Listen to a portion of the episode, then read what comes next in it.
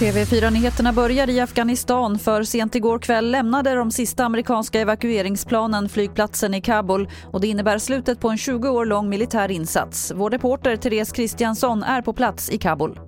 Ja, i natt när eh, sista flyget och sista militären lämnade så började det så smått med, med lite skottlossningar och det är såklart ett sätt för eh, framförallt talibanerna och deras anhängare att visa att de är glada för att, eh, att USA har lämnat efter 20 år i landet.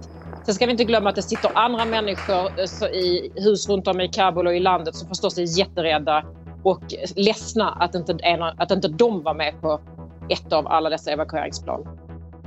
Över en miljon människor saknar fortfarande ström efter orkanen Idas framfart i södra USA och bland annat New Orleans i Louisiana är hårt drabbat. Många platser är fortfarande svåra att nå för räddningstjänsten och två personer har dött i orkanen men den siffran tror man kommer stiga. Var tredje svensk drack alkohol åtminstone varannan dag under semestern. Det visar en undersökning som beställts av IQ, ett bolag under Systembolaget som arbetar med kunskap om alkoholvanor. Den visar också att en dryg tiondel drack så mycket under sommaren att de övervägde att ändra sitt drickande. Det var det senaste från TV4 Nyheterna. Jag heter Lotta Wall.